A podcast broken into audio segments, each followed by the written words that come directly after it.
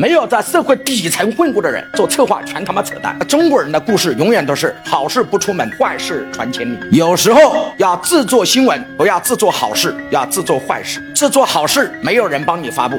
所以你看，如果让王老师火起来，我曾经给我策划了一个案子，我雇佣五个学员去告我说，中国有一个培训老师收人家一百万的咨询费，结果让我生意做得不好，所以我要告，然后起诉。这个新闻一炒作啊，然后培训界他妈的又出来一个大师，他妈号称叫王聪的，收学员一百万。然后呢，我呢反向请律师，我就证明我如何把这一百万做的。然后最后我公开这五个学员，我给你们三个月的时间，我辅导你们，让你们真正发生改变。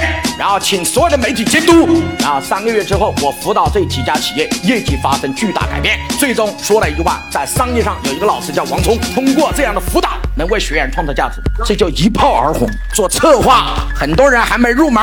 记住一句话：没有在社会底层混过的人做策划，全他妈扯淡。不了解最基本的人想什么，你玩策划，你连门儿都还没入。听课要听这种，你才知道你在哪儿做生意应该怎么做，该怎么赚钱，赚什么钱，在哪个点赚钱，如何来设计二十七种钱是怎么来的。这一门功课是所有的老板都要学的。在我这儿，我相信每一点都对你启发都比较巨大。你解决任何一点都不是你用多少钱来换来的，你拿去就可以用。点屏幕下方的这个小黄车，小黄车里面可以直接购买。